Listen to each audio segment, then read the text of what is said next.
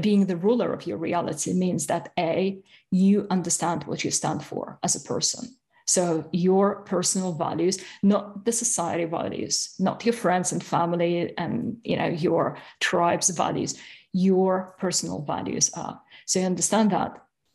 And you have a think of what you need to do and to have what kind of situations, what kind of circumstances you need to manifest your truth, to grow.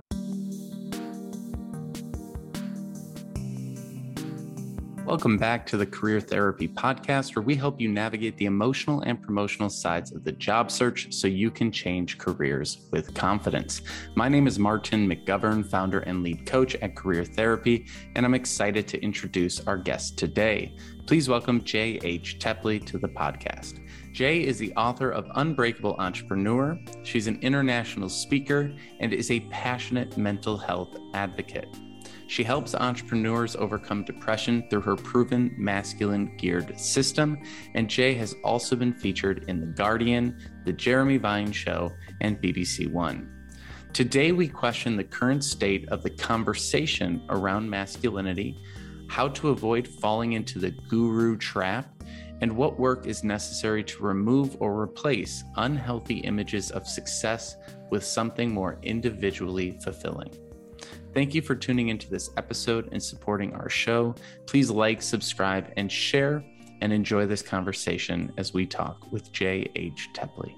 Jay, thanks so much for joining us. Um, to kick it's things off, yeah, absolutely. And and you know, you've done a lot of work in you know the in this world of masculinity and depression and anxiety and all these things that are becoming larger and larger issues in our professional yeah. lives and our professional worlds and i'm kind of curious you know just to kick things off how would you describe the current state of masculinity and mental health in the working world today oh starting with the wow. biggest question just kicking right into wow it. yeah exactly start big I don't think uh, the current situation is good. In fact, I think it's probably the worst it's ever been. And in my opinion, masculinity in modern society, in the times we live in, is not supported. And I, my personal feeling is it's actually being attacked and trying um, it's almost like there are forces that are trying to eradicate the concept of masculinity from our society altogether. And I don't think it's right. And I also think that guys deserve more support on their journey and more guidance which is something I don't think they're getting enough. And I don't think they're getting it in the right way either.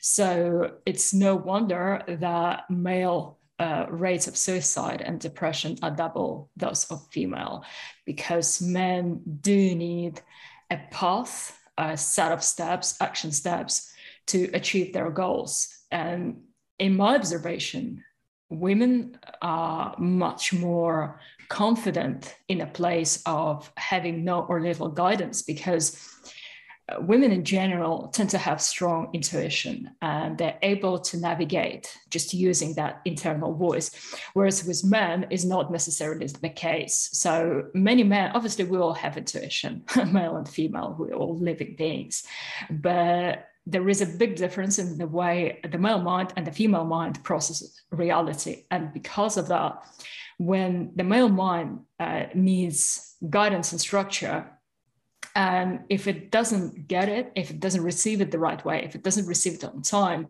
then that person may feel really trapped, which leads to depression, which leads to the feeling of abandonment, uh, of loss, and of being lost in life in general.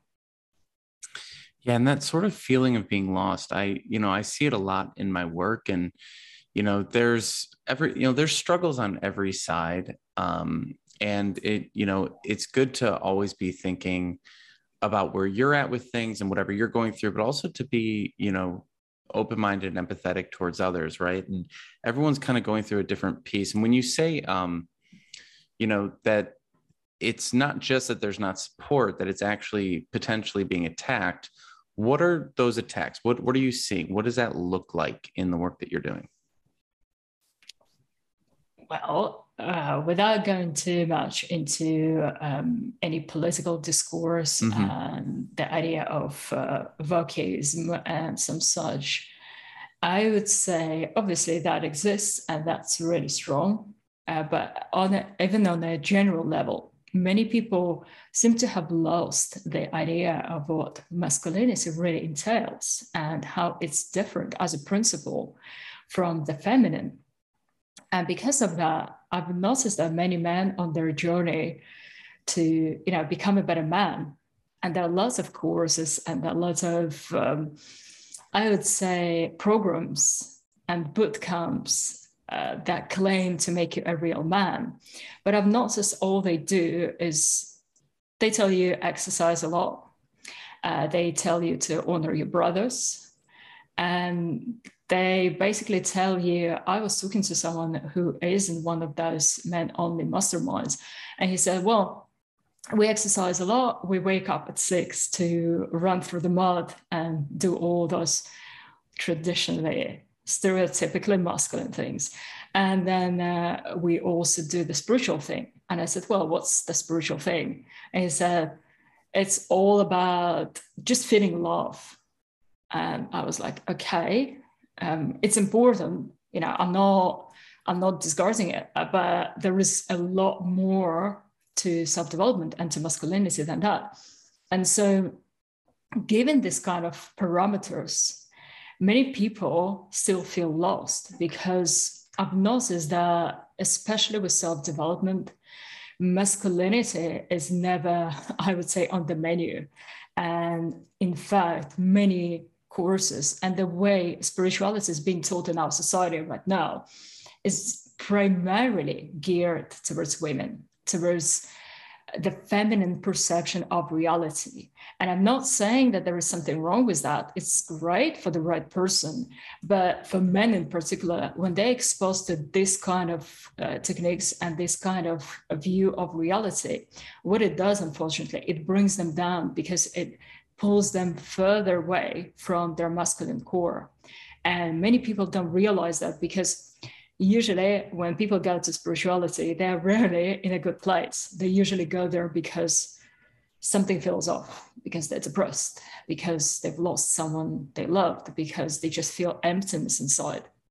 And so they go to spiritual realms, to self development realms, looking for answers. And usually, when they're in that place, they're vulnerable. They're in the learning mode. So they would accept whatever is presented to them. And they don't question whether it's right for them or not because obviously you know there is all this power of authority and everyone else says that this is the way to do it. And there are lots of gurus and lots of celebrities that say the same things so it's really hard to say actually i don't feel it's right uh, very few people ever question that and so what happens is i think the situation is getting pretty bad in that regard because I've noticed so many guys actually getting weaker as people, as personalities through their self development because they're being taught in a way that amplifies the feminine part. And with them, amplifying the feminine part of their psyche leads to that masculine part diminishing even further. And for any person getting away from their natural polarity, from their natural core as a, as a person, from their soul, leads to huge, huge feeling of disempowerment. And when that happens, the soul, the core, starts disagreeing and resenting what the ego is doing. And that leads to depression, that leads to self loathing, to self sabotaging um, actions, both in your personal life and in business. And so, this is why we see so many people who go into spirituality and self development and sometimes even become teachers themselves. But what they're not telling you is that how depressed they are and how miserable they are deep down. And occasionally you can see that in their eyes, in their faces, in the way they narrate their videos. And then, you know, every so often you hear that so and so spiritual or self development teacher committed suicide.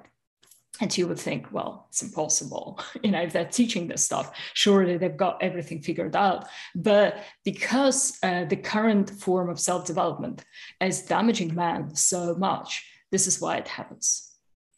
Yeah, I like that you called out that um, you know behind the scenes piece right? And it, it really there's so many different levels to this from the spiritual to the personal development to the social media to all the different pieces together right? Yeah. And one of the things that you see all the time eh, you know and and there's this is almost like a trope almost in the social media space is super successful people who seem to be crushing it eventually yeah. come out with this like video where they're like and I'm super burnt out and depressed. And I'm so like, I need to take a break, everybody. But like a week and a half prior, they were like, I'm the best person and I'm crushing it and everything is amazing. yeah. It's just like, it's this overemphasizing of like a certain way of being in the world. And that way of being is generally hyper focused around achievement or around image or around identity or any number of different things. And you know, all of these things can be good to some degree, but when it becomes everything, I think that that's where people get into trouble. And what what you're calling out here of these like, you know, people tend to seek this stuff out when they're in a rough spot, when they're feeling empty, when they're feeling down, and then they latch on to something that seems like an answer and there's yeah. maybe nothing more scary than someone who claims to have the exact right answer, right? Um, but answers really need to come from within. And I think that that's one of the most interesting things about certain types of spirituality or certain types of coaching. You know, some people will be like, oh, I want to hire a career coach so that they can tell me what job to do. And that's not at all what a career mm. coach mm. does. There's no, I could never answer that for someone else. My job is to help you strip things away and figure that out on your own. Um, but you know, you want to get a workout plan or you want to get a spirituality plan. Oh, someone is there ready to bring you into their club, into their group, into their cult, whatever yeah, yeah, it might be, right? And so um, there's so much in what you've been putting out here that I think we can dive into. Um, but one thing in particular I want to I want to touch on is just how like individualized a lot of this stuff needs to become, right?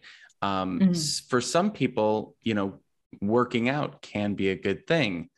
But if that becomes your entire spirituality, that can become a negative. And so, where do you feel like some of these organizations do get it right? What are some of the things out there that you've seen that you're like, they have part of it, or they're like in the right direction, um, or maybe there's something good in there, but it just, you know, maybe it misses the mark in some other ways. What are some of the things that you would want to highlight that are going well in this conversation before we start critiquing it in, in further depth. Yeah, absolutely. Well, I think uh, that people like uh, Wim Hof or Mark Divine are doing a lot of good work in this world. And I think uh, their work is, in my opinion, the most solid out there, but it's not complete. So this is uh, this is like a trap. Like when they give you something really really good, and you think, "Wow, this is awesome! I love it," and then there is a an important piece missing, and they don't know it themselves because I'm sure otherwise they would give it to you.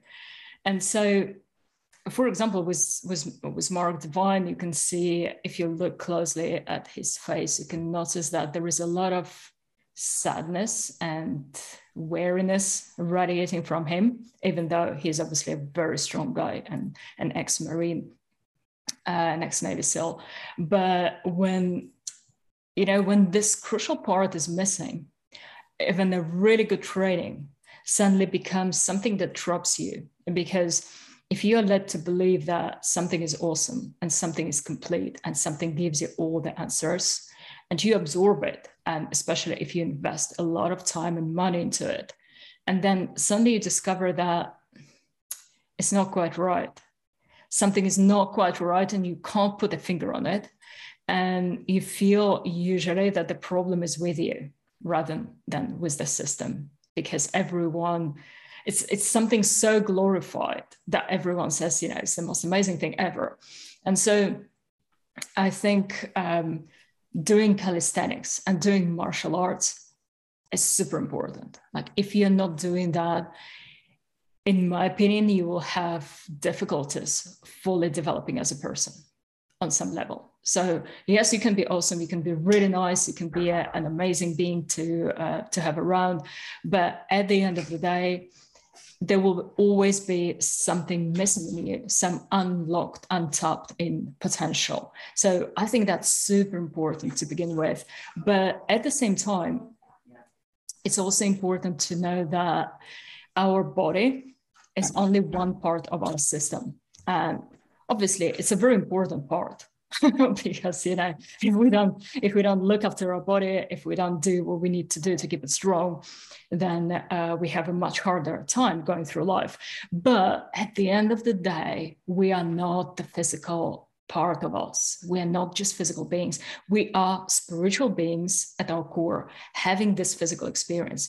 And this perspective is very important to adopt for anyone who wants to live a healthy and fulfilled life. So, what I'm uh, getting at is if you have everything in place for your physical well being and perhaps for your mental well being as well, but you don't have enough nourishment for your spiritual well being, for your energy well being. This is unfortunately where many people get trapped and get stuck and plateau and even get depressed.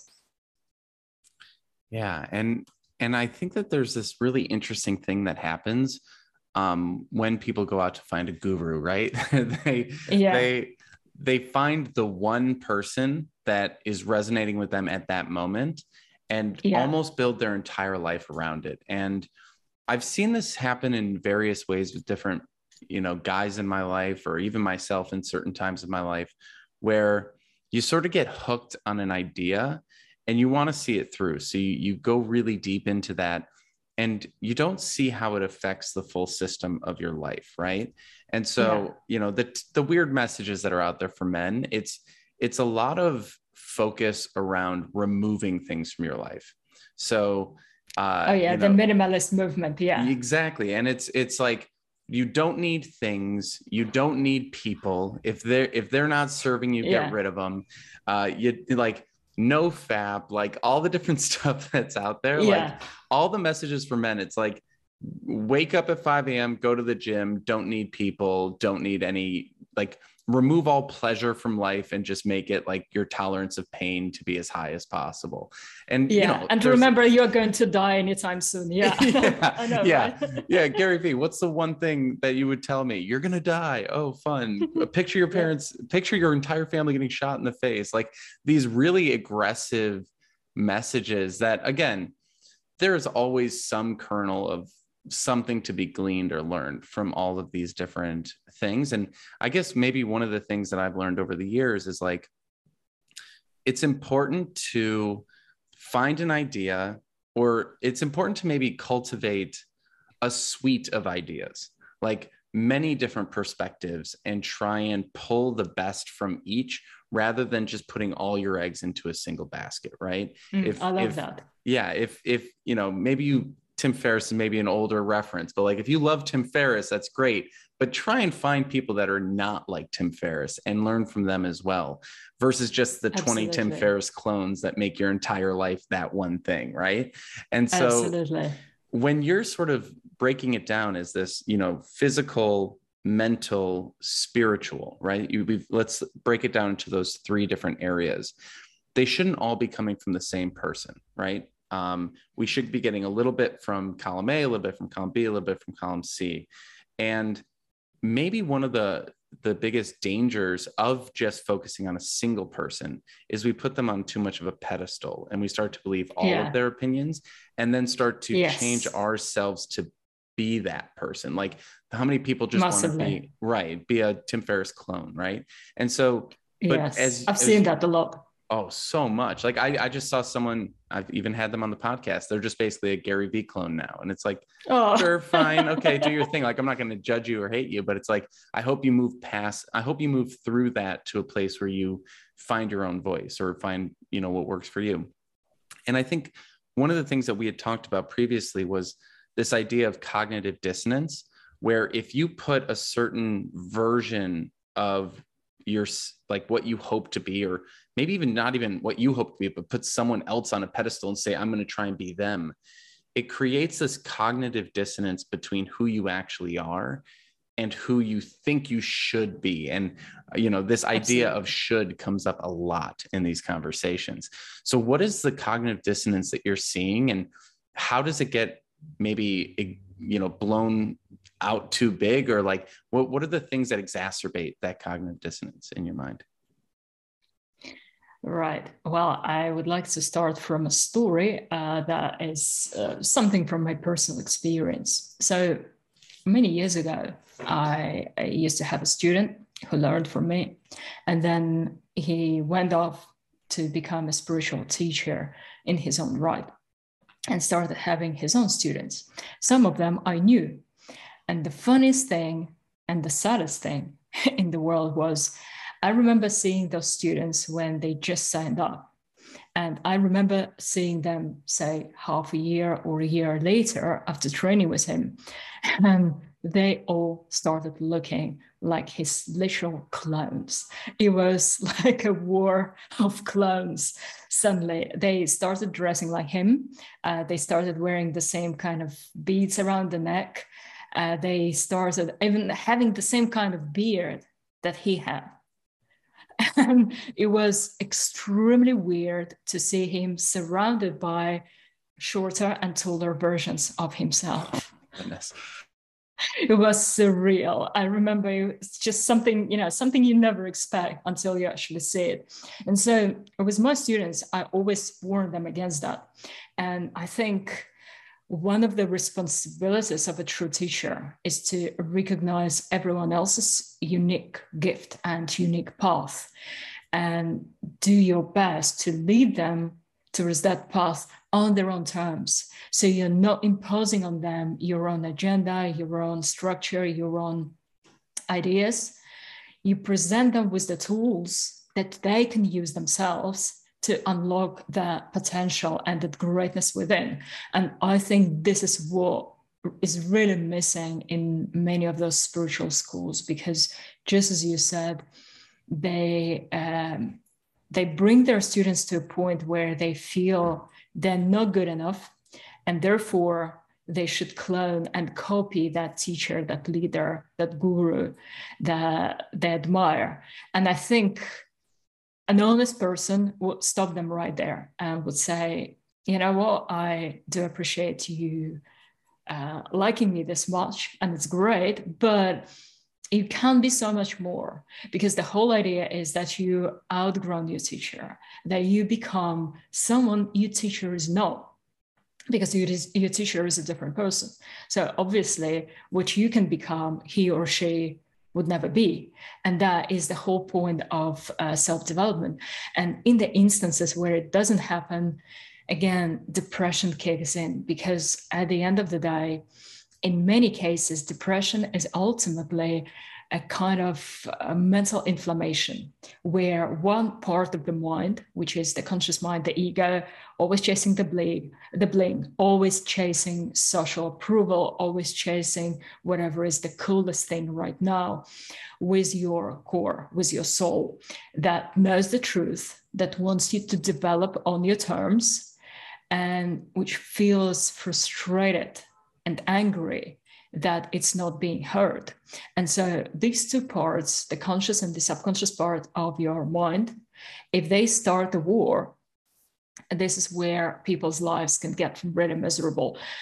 This is because if you have this internal war going on, well, firstly, your energy uh, will go straight down. So your energy level will be really low because of that internal war sapping away all the energy from your system. So what you could have spent on your business, uh, on your relationships, going with friends, talking to your team, and and so forth. Now all of that energy is being consumed uh, on that battle within your mind because obviously the soul wants to do its thing, and the sub- uh, and the conscious mind tries to suppress and bully that part. And I believe that it's avoidable it's unnecessary. And if only people knew, especially as I said, especially it concerns guys because many women, although obviously women also get depressed, but many women have hidden intuitive ways of getting back on track.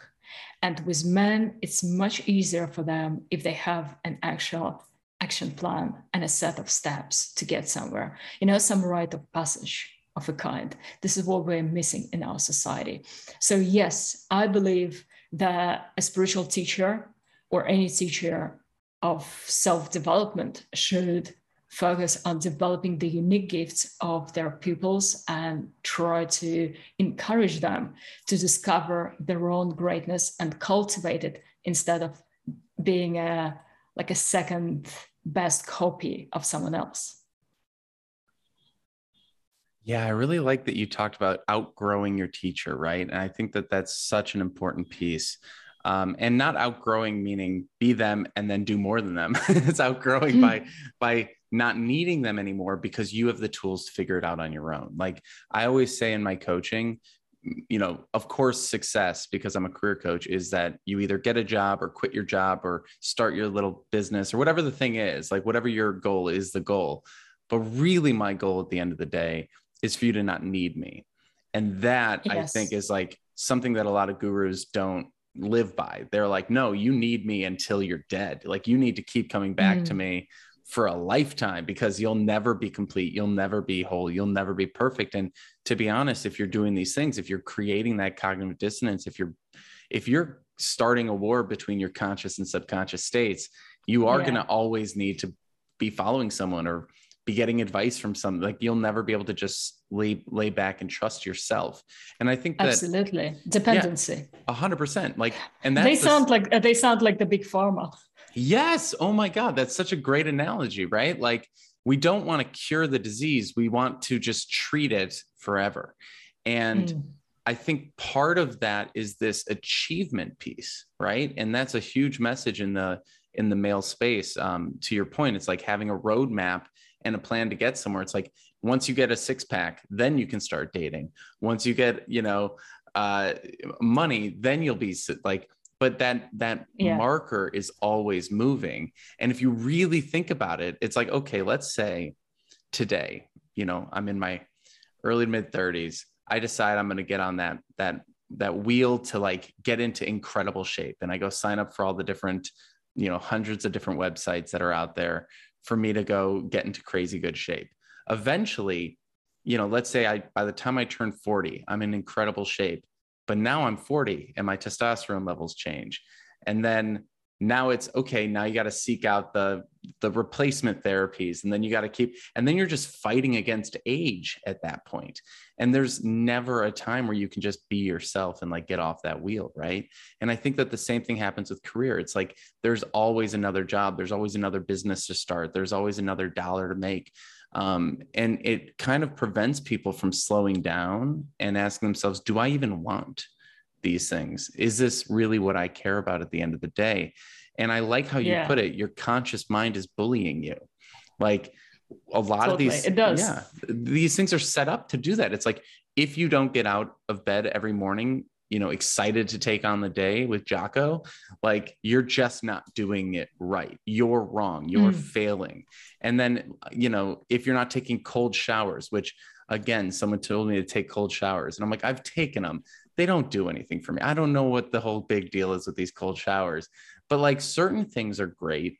And like if they work for you, they work for you. But I also find it so funny how everyone's solution to every problem is you should meditate more or you should eat better. That's true, though. Right. That's true. Like, it doesn't meditate even matter. More, yeah. yeah. It's like just meditate more. I'm like, yeah, well, sometimes meditation brings up some heavy trauma. Maybe you need to go to therapy or like maybe you need, who knows? Um, maybe mm. you hmm. need friends. Like maybe that's what you're missing.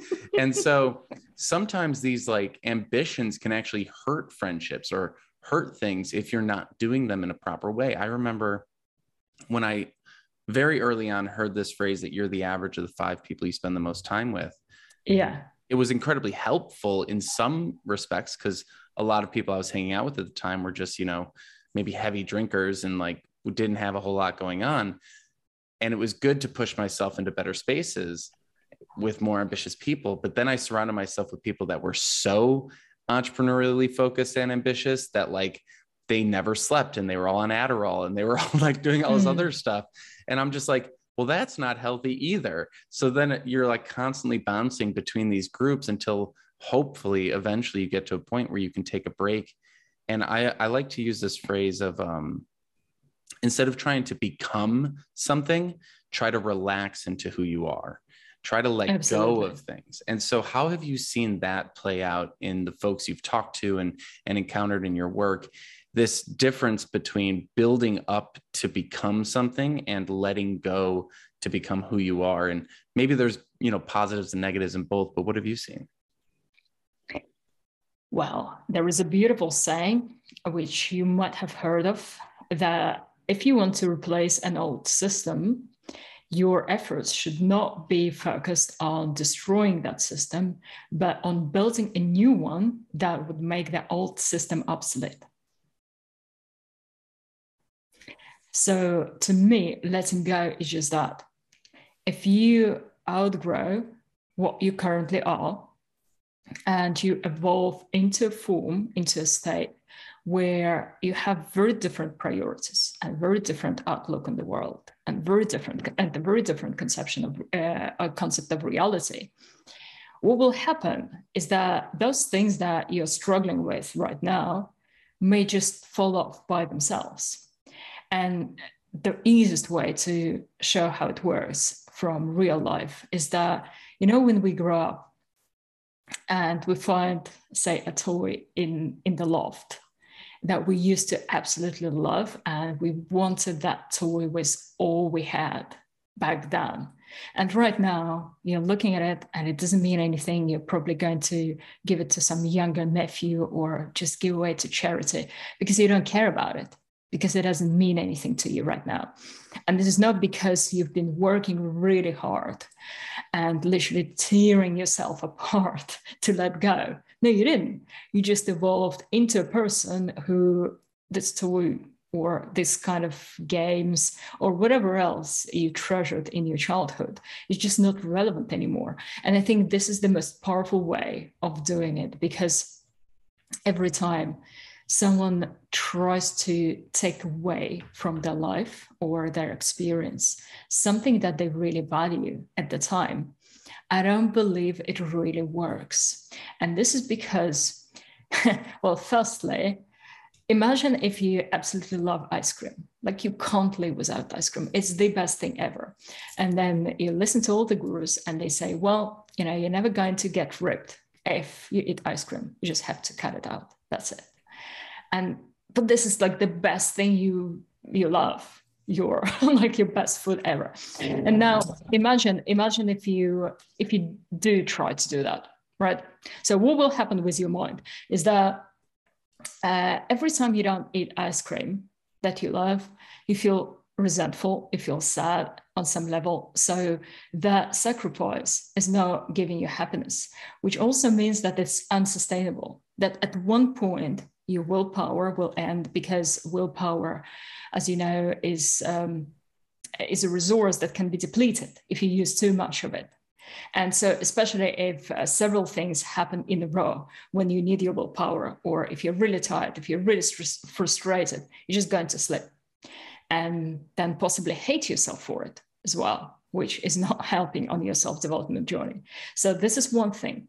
And another, uh, another really interesting psychological phenomenon is if you deprive yourself of something that you feel you really want and need, uh, it will trigger two things. Firstly, it will trigger a strange complex that is similar to a martyr complex, where you feel that you are just like such a poor little being, but at the same time, you're a saint, that you're so much better than anyone else. And this is happening under the threshold of your, subcon- of your conscious mind. So most people have never uh, reached the actual glimpse of it. So they don't know it's happening. It's happening, but they're unaware of it. And this is why it's, it can be pretty bad. So it actually boosts their ego in a bad way because it makes them feel that they are a lot better than everyone else because they're a martyr. And the martyr and the saint, by definition, is someone better than the rest. So this is one thing.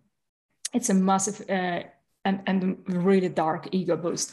And another thing is that there was a psychological experiment that showed that people who did um, a good thing or what they thought was a virtuous thing um, entered something called moral licensing. And one of the interesting experiments that they did was they placed really healthy, organic, sustainable food in supermarkets.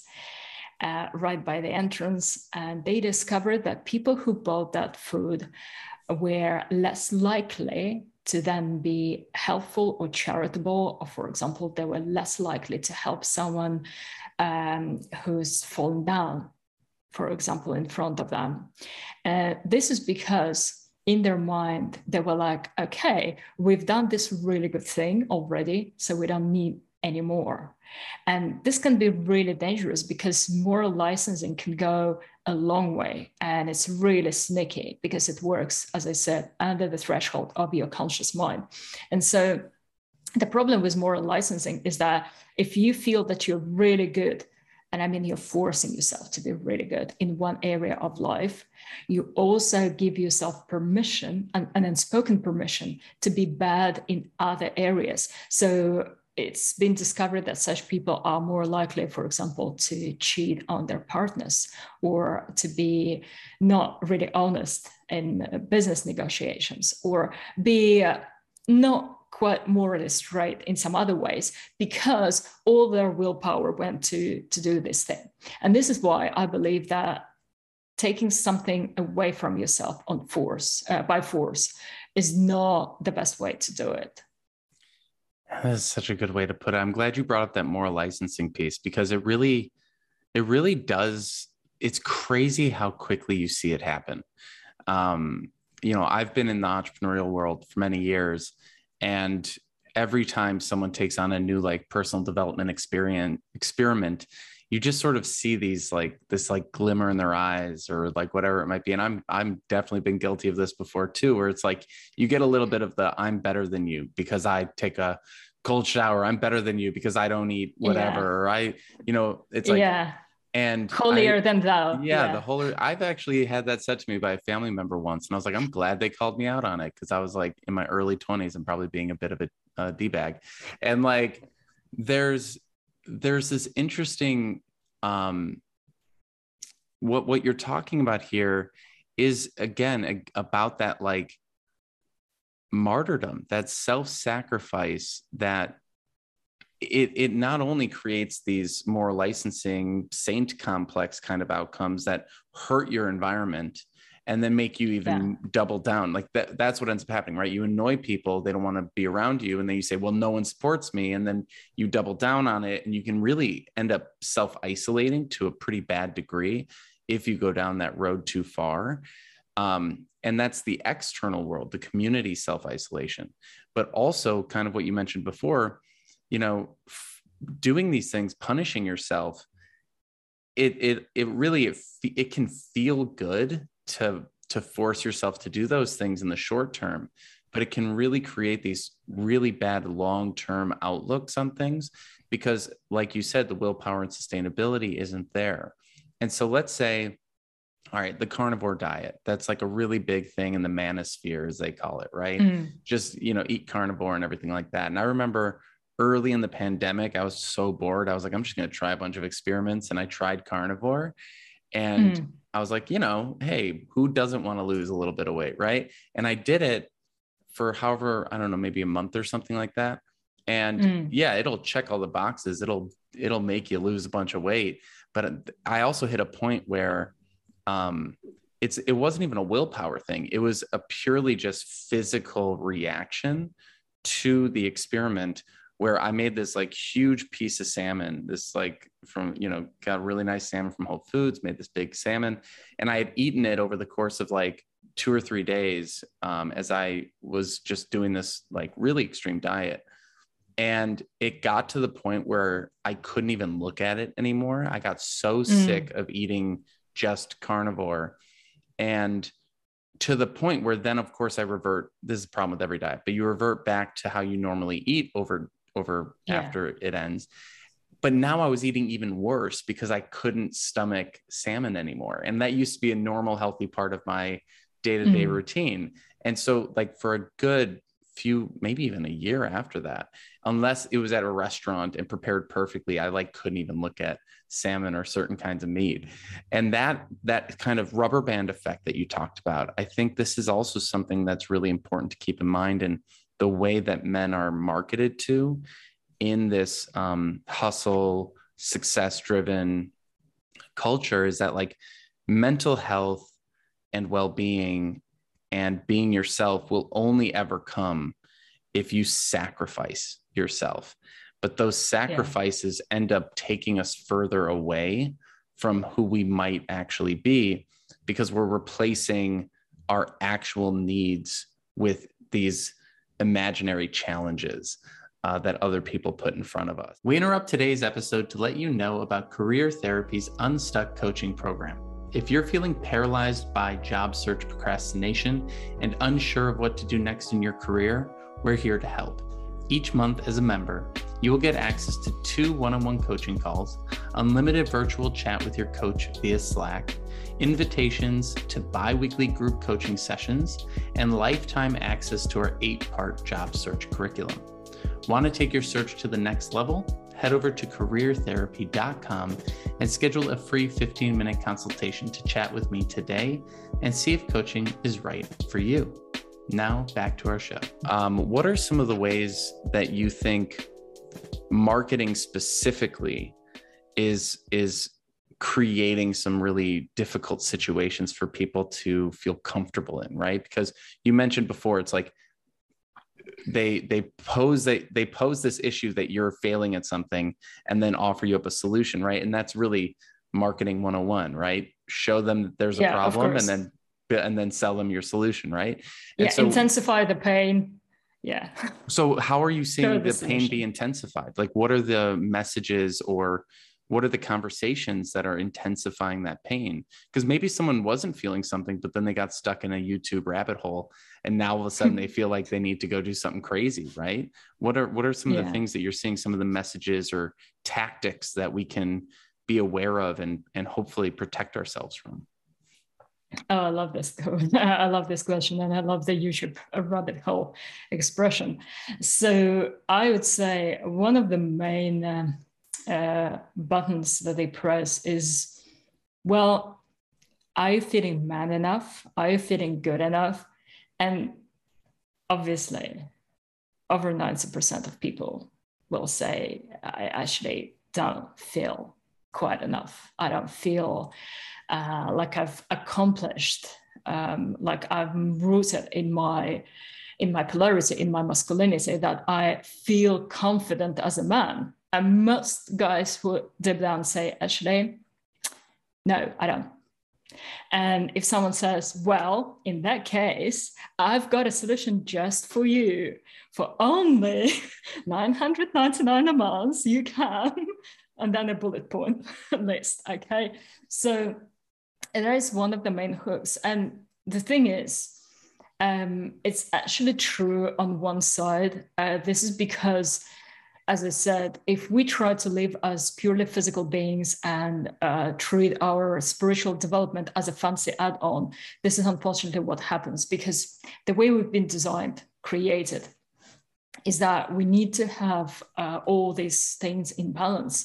So, our spiritual part and our physical part, they need to be not just equal, but more like your right and your left hand or your right and your left leg. And imagine in a situation where, say, you had a perfectly healthy body, but for whatever reason, there was a common consensus in society that you only use the left part of your body, you never use the right. It's just something you never do. And imagine how much more difficult it would be for you to get through the day if you were only to use the right uh, or the left part of your body.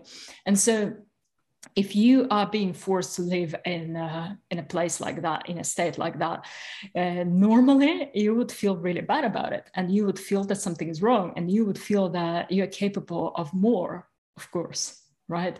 But with your physical body, is obviously really ridiculous to think about it and it's really obvious really easy to understand but when it happens with our spiritual nature unfortunately as we grow up most children have this ability but as we grow up we lose touch with the energy with the spiritual part of our being and even worse than that uh, there is a huge group of people that see that as a woo woo, as something weird, as something we shouldn't even look into. And this is just as natural part of us as our physical body is. And because most people feel disconnected from their true core, they feel not good enough. And unfortunately it's a natural consequence like you can't you can use gimmicks uh, you can use affirmations you can use all kinds of self delusions to mask it and cover it up for a while and they they inevitably slip. So every mask that you create will crack at some point. Uh, every self delusion will fall apart at some point unfortunately because they are not true they're not sustainable. And if uh, let's say we are in a very pressing very stressful situation quite often uh, people think that we are our mask. And so their expectations and demands of us are based on what we're trying to sell to them. And quite often, uh, this is where disillusionment and disappointment comes from because you imagine that someone is their mask when they're not. And so you expect certain things from them. And then when something happens, suddenly you see the real person behind the mask. And that real person is usually not what you expect, and it's usually what not they expect themselves. And quite often it comes as a shock to the system. So, to put it briefly, is that if we don't connect our spiritual side, and I don't actually like this word because it does sound a bit hippish, and I'm aware of it. I wish we had a better term for it, honestly. But if we don't integrate our metaphysical part with our physical part, we'll always feel like something is missing. We'll always be like we're not good enough, we uh, are not self realized enough. And unfortunately, that is the place where other people can take advantage of you because there will be someone uh, always coming, sometimes with good intentions, to help out, sometimes with the intentions to sell you on something and make profit. But if you are in that place of uncertainty, if you don't stand with both your feet on the ground, if you're not rooted in your reality, if you're not the king and the ruler of your personal reality, there will always be someone who will come along and say, Hey, you know what? Live your life my way and you will be happy. And sometimes it can lead to tragic consequences. Yeah. I'm so glad you brought up the mask analogy.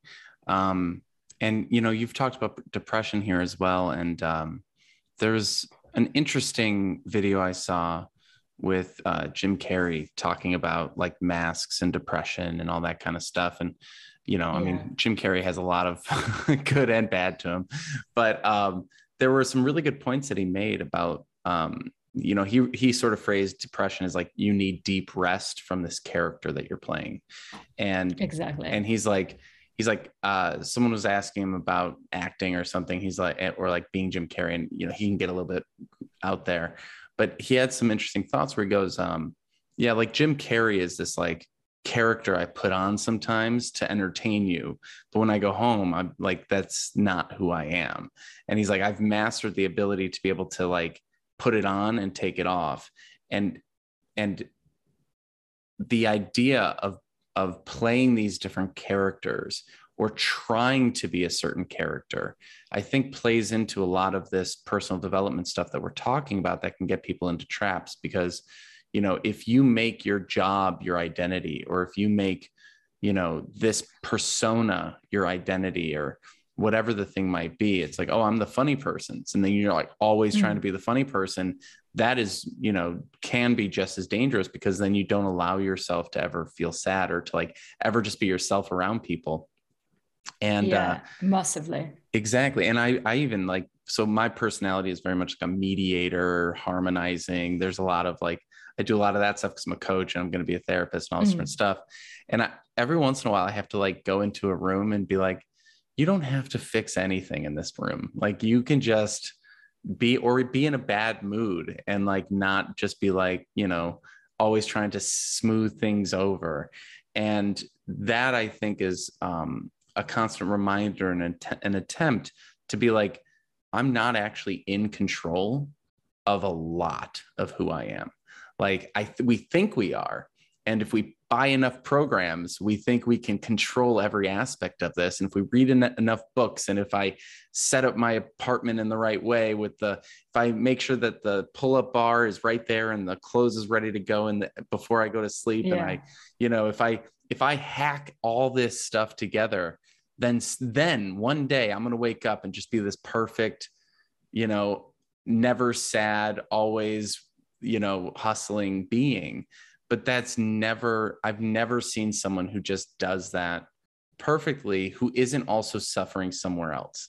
And that's one of the yeah, things of that i think is so interesting to do. It's like people put you know the rock on a pedestal and i'm like yeah but the rock went through a divorce you know? Like he's not perfect. No one's perfect. Like and not that that's a bad thing but it's just a thing that people gloss over. They always gloss over the negatives, hyper focus on the positives, and then assume that it was the working out that made The Rock who he is when it's mm-hmm. not mm-hmm.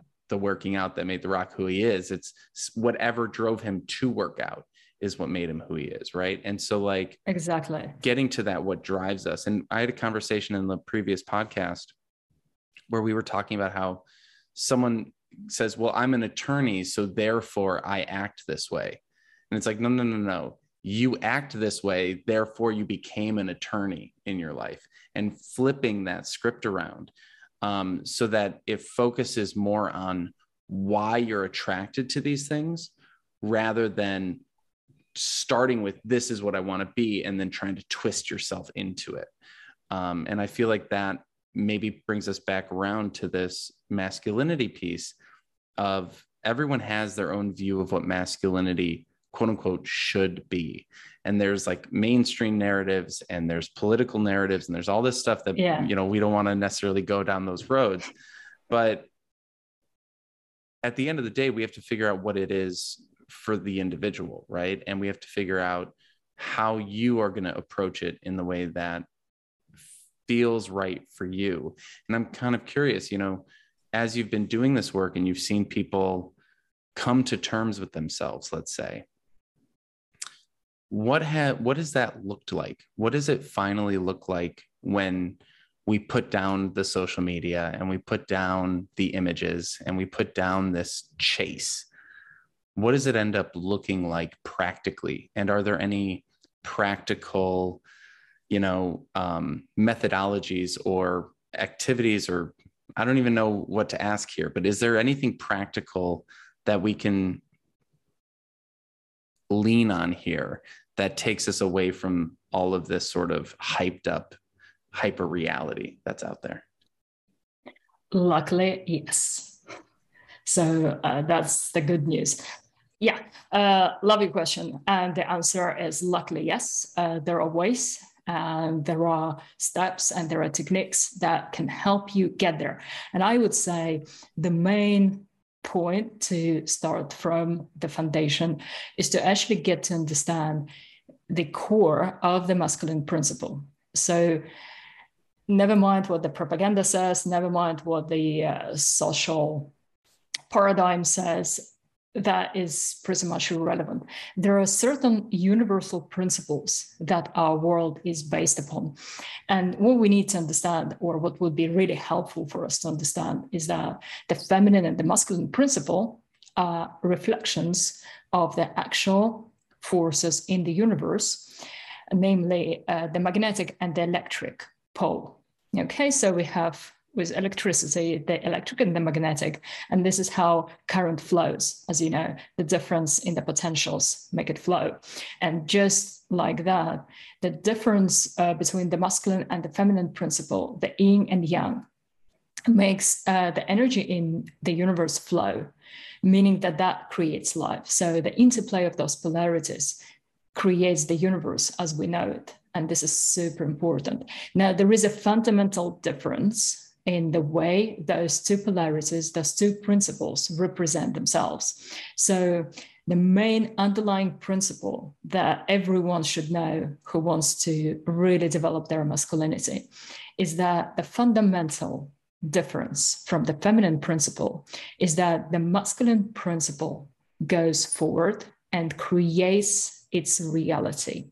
And the feminine principle adjusts and adopts what is already there. What I want the guys to know is that them being true to their polarity means that they have to step up and assume responsibility for their reality, not for how their life unfolds. And I'm going to explain this in a bit because it's a really important distinction. You have to become the ruler, the king of your reality. And it's super, super important. If you really think that you become happy by surrendering, and that's like the worst, the most toxic concept out there. And I know that people copy it like parrots from one another because some famous guru said that.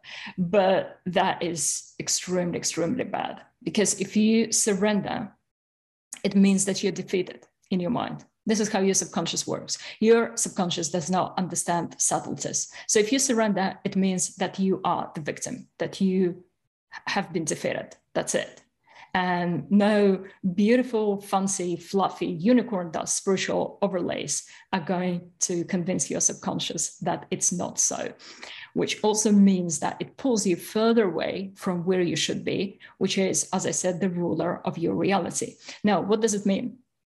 It does not mean uh, the uh, almost uh, hysterical uh, need of the ego to control everything. You know how the ego is always super anxious to keep everything under control. And most people don't know why. They're just like, oh, this is what the ego does. But the ego does it for a reason, actually. There is a reason why the ego behaves that way. And once we understand the reason, it can set us free. So, the reason why uh, the ego tries to exercise its control, as I said, in an almost childish, stroke, hysterical, stroke, urgent way, is because it's a dim reflection of who we really are. So, our true core, our true nature. Most people don't understand that the ego is simply an interface of the true self of who we are and this reality. This is because, as our true selves, we would have a really hard time and I mean a really hard time interacting with other people, uh, paying your bills, um, even doing shopping. And some of my students actually who reached that point of being their true self were like, how do I live now? Because I don't like, I'm, I'm just consciousness. How do I even go do my shopping or meet friends if I'm consciousness? And I said, this is exactly what you use your ego for. So your ego does not be, um, stops being some kind of an enemy that sabotages your life, but instead becomes a, a, tool, as I said, an interface that acts as a bridge between that immense, powerful, infinite, immortal being that you truly are and this mundane reality. So, this is something actually like a funnel that allows you to channel your true self into this world. So, in most people, unfortunately, well, at present time anyway, that true consciousness is asleep. It's there, but it's dormant. And because of that, there is no driving force behind the ego. So instead of acting as an interface, it acts as a master, it acts as a driver of the car. Because if the driver is asleep, imagine you're driving a Tesla car, you fall unconscious, and then the car is driving itself. But the car is not the same as you, and it can't substitute your skills and so, as you can imagine, there would be situations where, as good as that self navigating system is, there are certain things that it's not equipped to deal with and it can't cope and it can't crush. So, this is where those problems with ego arise. So, for example, if someone's consciousness is asleep, they're not there. It's just their ego, their story of self that's running the show. It's still trying to emulate the true self. So it's trying to copy like a child would copy an adult. It's trying to copy the true self the best it can, but it fails because it's not it's not your true essence. And so the really panicky uh, way of control that the ego displays is a faint reflection of your true power and how you truly should be crafting your reality. So now we came to the point where um, I'm going to explain how and why it's so important to craft your reality. If you're not in charge of your life, someone else will be. And if you're not in charge of your emotions and your thoughts, again, someone else will be. Your friends, your peers, the society, the media, whoever else. And can be really sneaky. So you may not be even uh, aware that your thoughts and decisions are not coming from you. So being your uh, being the ruler of your reality means that a you understand what you stand for as a person. So your personal values, not the society values, not your friends and family and you know your tribe's values, your personal values are. So you understand that and you have a think of what you need to do and to have what kind of situations, what kind of circumstances you need to manifest your truth, to grow to the best of your ability. So you imagine those uh, those circumstances, those situations, those people, and you go and seek them out. For example, if you think, okay, so let's say I want to be better in business or I want to be more charismatic. So, what do you do? You go and connect with the people who are more charismatic, the people who can teach you. So, you get that next step in your evolution. And then you can look at the next step and the next step. But at the same time, you control what you feel and what you think not in the way that the ego would have it. Us like, oh, you have to have a total control. You have to be like a robot. You know, everything should be um, put in shelves and boxes and categorized. No, not like that. You need to understand who you are as a human being in terms of what thoughts and emotions run your life currently. This is your first step. So, the technique that I recommend to people to begin with is to choose a quiet moment throughout the day. And it's best done, say, five times a day. You only need less than a minute. So you can do it even if you're really busy. If you're super busy, just do it three times a day. And all you need to do is to find a quiet place for that moment or two. Slow down your breathing just a little bit. So you're not suffocating, you're not struggling yourself. Slow down your breathing just a little bit. And then ask yourself, what is it that you are feeling in this very moment and what you're thinking? And approach it with an attitude of a scientist or a researcher. So you're not judging. It's like oh yeah i mustn't be feeling so sad. That's so bad. No no no no no it's not worthy of me don't put any judgment on what you're feeling and what you're experiencing in that moment. Simply write the label. So if you were a scientist, a researcher of your own mind, so you come with a notepad and go, okay, so I'm sad, frustrated, or happy, elated, excited, and write them down mentally. And then have a think of what are the dominant emotions in your life. What are the most prevalent thoughts that you have during the day. And again, simply notice them at that stage. And if you do it regularly, what you will notice, you will discover the thoughts and the emotions that literally run your life. And from that point, you can then decide whether or not they serve you to manifest your goals, to manifest your growth as, as, a person, to be where you want to be. So you will have a much clearer view of whether or not they're supporting you. And if you discover that they're not supporting you, choose which ones you would like to replace them with. So, for example, think, okay, when I'm angry, it doesn't support me. Because if I'm angry with someone, I then break the relationship.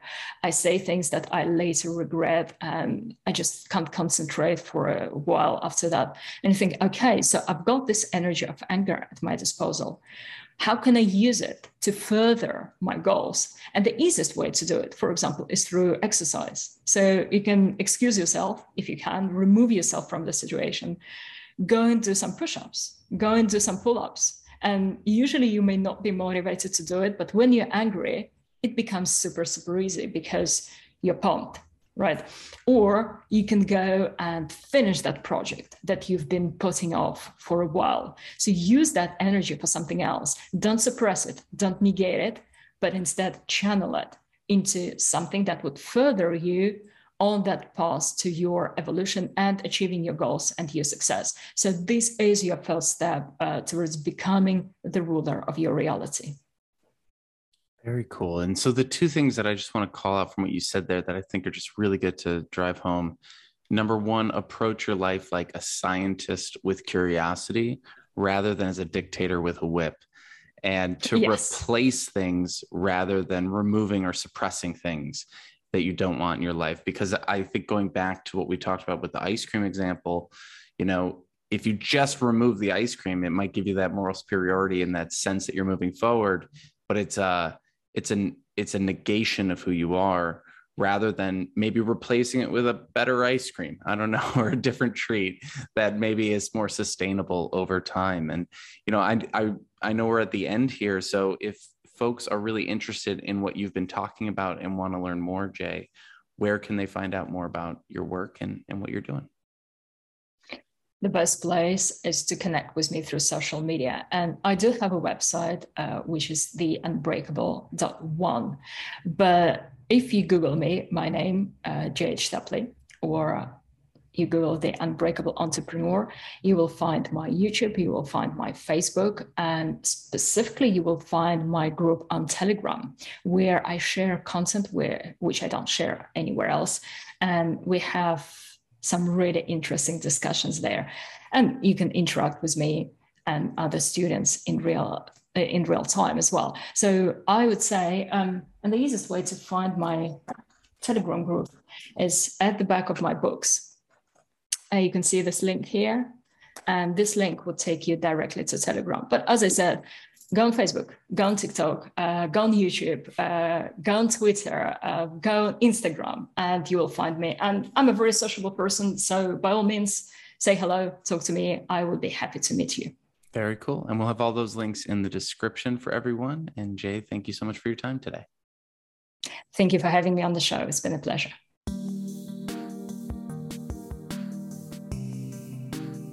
Thanks for joining us for today's episode. If you found this conversation to be helpful, please like and subscribe wherever you are listening. We also appreciate it if you take the time to leave us a review on iTunes. It really does help us spread the word and get these ideas out to more job seekers looking to build their careers and improve their lives just like you. If you'd like to learn more about career therapy and see our different coaching options, you can head over to careertherapy.com to learn more. Thank you again for stopping by. We wish you all the best in the future of your career. Have a good one.